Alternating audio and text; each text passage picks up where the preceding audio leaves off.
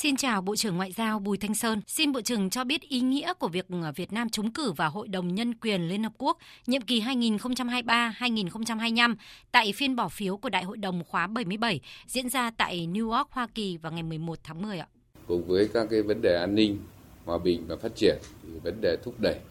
và bảo vệ quyền con người là một trong ba trụ cột của Liên Hợp Quốc.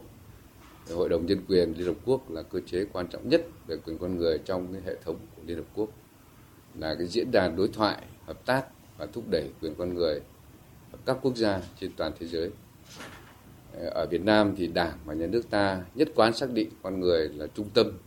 chủ thể, nguồn lực quan trọng nhất và mục tiêu của sự phát triển. Quan điểm đúng đắn này đã được cụ thể hóa trong các chiến lược, kế hoạch phát triển kinh tế xã hội, đồng thời cũng được thể chế hóa trong cái hiến pháp và pháp luật.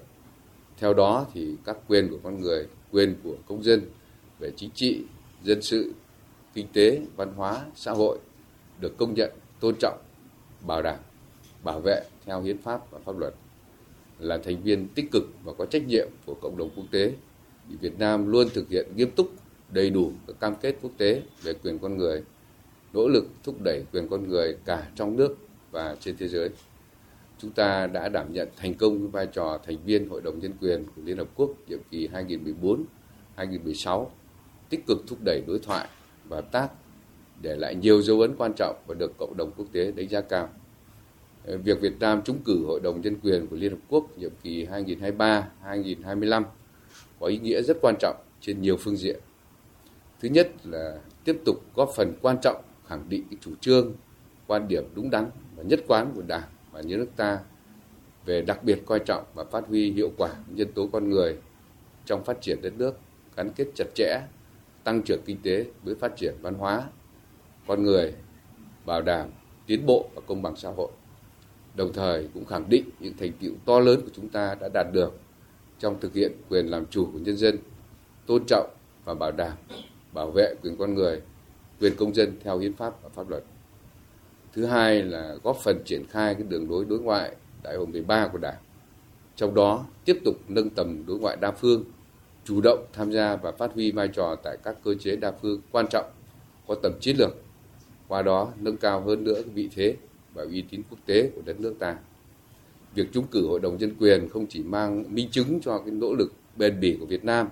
trong việc thực hiện nghiêm túc các cam kết quốc tế về quyền con người, mà còn khẳng định sự ủng hộ, tín nhiệm cũng như kỳ vọng của cộng đồng quốc tế đối với những đóng góp quan trọng và có trách nhiệm của Việt Nam vào thúc đẩy quyền con người trên thế giới.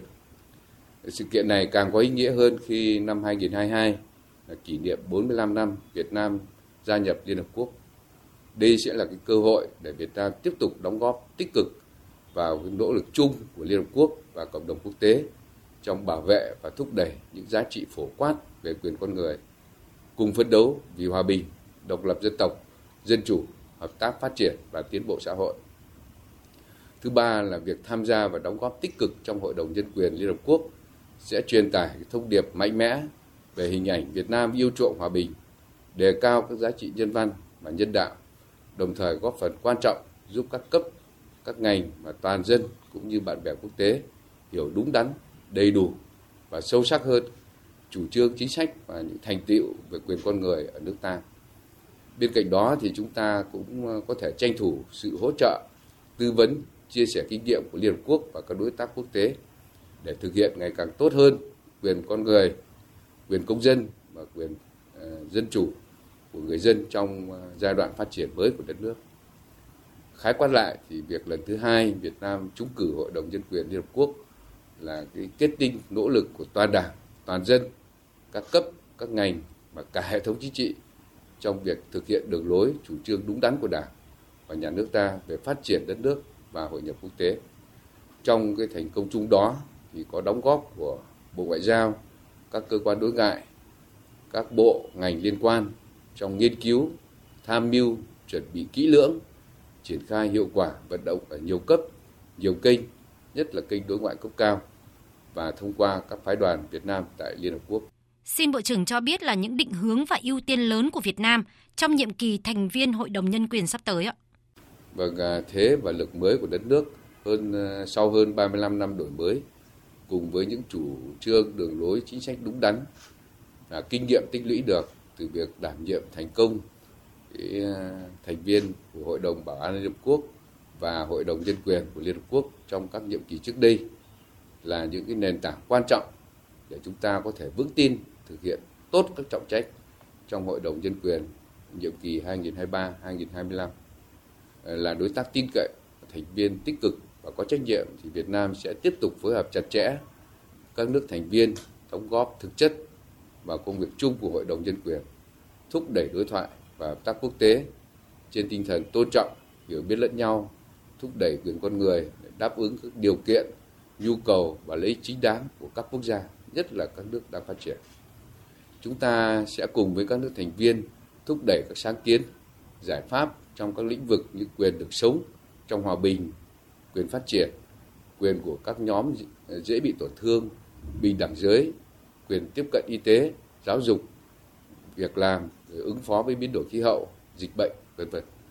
Ờ, trong cái nhiệm kỳ 2023-2025 thì Việt Nam sẽ thực hiện các nghĩa vụ báo cáo theo cơ chế giả soát định kỳ phổ quát chu kỳ 4 cùng với các công ước quốc tế trong lĩnh vực quyền dân sự, chính trị, chống phân biệt đối xử, quyền phụ nữ, quyền của người khuyết tật, vân vân. Với sự đồng thuận và phối hợp chặt chẽ trong cả hệ thống chính trị dưới sự lãnh đạo của Đảng, sự quản lý của nhà nước cùng sự ủng hộ của cộng đồng quốc tế thì Việt Nam chắc chắn sẽ hoàn thành tốt nhiệm vụ tại Hội đồng Nhân quyền, chung tay với cộng đồng quốc tế xây dựng một ờ, thế giới hòa bình, mọi người dân, mọi quốc gia, mọi dân tộc đều thụ hưởng cái thành quả phát triển và tiến bộ xã hội và không ai bị bỏ lại phía sau. Xin trân trọng cảm ơn Bộ trưởng.